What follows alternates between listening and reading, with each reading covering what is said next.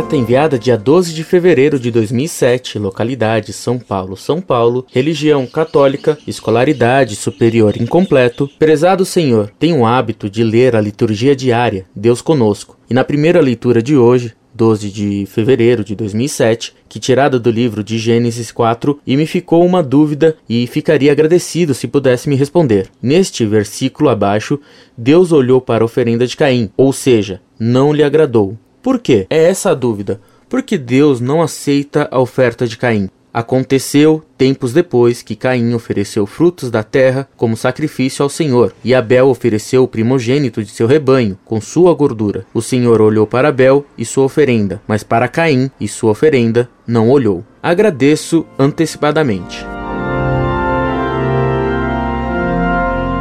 Muito prezado, salve Maria. Repare que no próprio texto que você me envia, está escrito que Abel ofereceu primogênitos de seu rebanho, com sua gordura. O texto mostra que Abel ofereceu o que tinha de melhor para Deus, enquanto de Caim diz apenas que ele ofereceu frutos da terra. Não diz que ofereceu nem os primeiros frutos e nem os melhores. Mais adiante, Deus indaga Caim porque ele se irritara pelo fato de Deus não ter aceitado o seu sacrifício. Por que estás irado? E por que está abatido o teu semblante? Porventura, se obrares bem, não receberás por isso o teu galardão? Gênesis, capítulo quatro, versículos de seis a oito. O que mostra que Caim não fizera uma oferta digna e generosa. Quando se faz um sacrifício para Deus, devemos agir generosa e humildemente.